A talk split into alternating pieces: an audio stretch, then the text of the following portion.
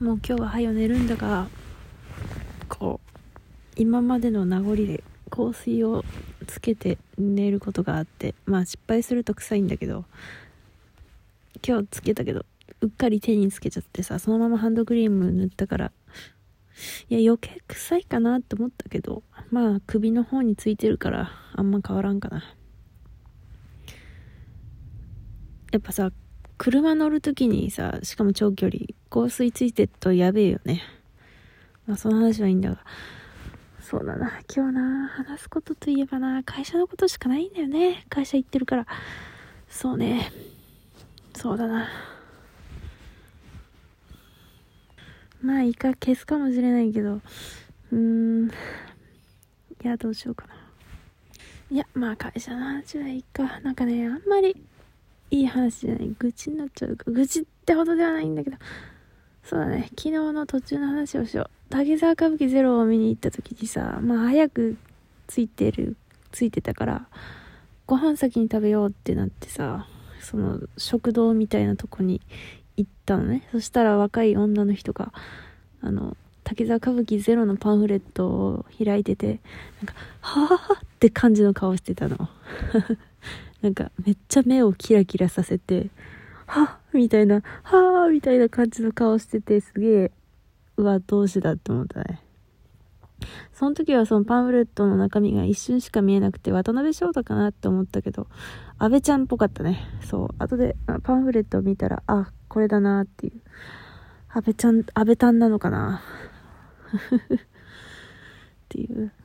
まあそれだけなんだけど。なんかでも映画見に行く前にさなんか同志に会えるってすげえ嬉しかったな。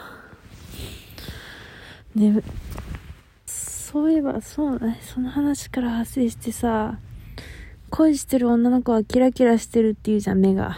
でもなんか推しを見てても目が輝くんだなって。輝くんだね推しを見てても。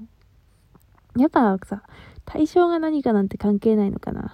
こう気持ちの表れ？そうか瞳孔が開くからこうえっとなんか好きなもの好きな人を見ると瞳孔が開いてなんたらかんたらって読んだことがあるな。光の反射の問題なのかな、まあ、そんな風に言うとあれだけど。そういえば中学生の時に部活の後輩がなんかすっげえ可愛い子だったんだけどなんかそうすっげえ可愛い子がなんだっけな。オタクじゃなかった時の自分を想像できないみたいなことを言ってて。っていうか違うな違うな。なんだ、奥田、なんだ、推しとかのことを、まあ、考えてると一日中。で、そのオタクになる前自分が何を考えていたかわからないって言ってたのがものすごく印象に残って未だに考えるんだよね。その時は、いや考えることいっぱいあるだろうって思ったし、い や別にそんな直接言ってないよ。別に批判してるわけじゃなくて、それに実際にもいろんなことをうちはオタク以外のことを、その時は、まあ、まあ、考えてたし、まあ今はそんなでもないけど。でもさ、なんていうか、でもオタク的なことを考える時って、まあもちろん作品の考察をしたりする時もあるけど、推しのことを考えてる時って、こう、心がこうあったかくなるじゃん。でなんだろうな、まあ、彼女の言ってたことはなんか今になってちょっと肯定的にこうよよく聞こえるようになったなと思ってまあ当時からいやでもうんいやそんな考えるかって まあ思ってたわけだけど。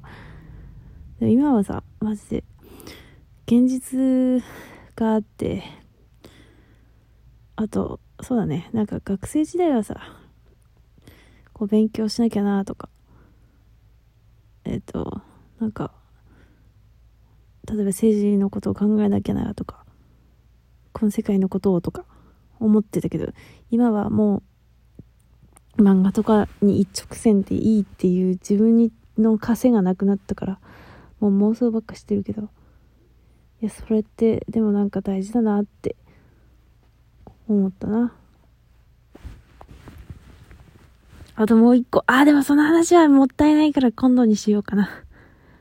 意外にこう人が何気なく言った言葉っていい意味でも悪い意味でも残るな。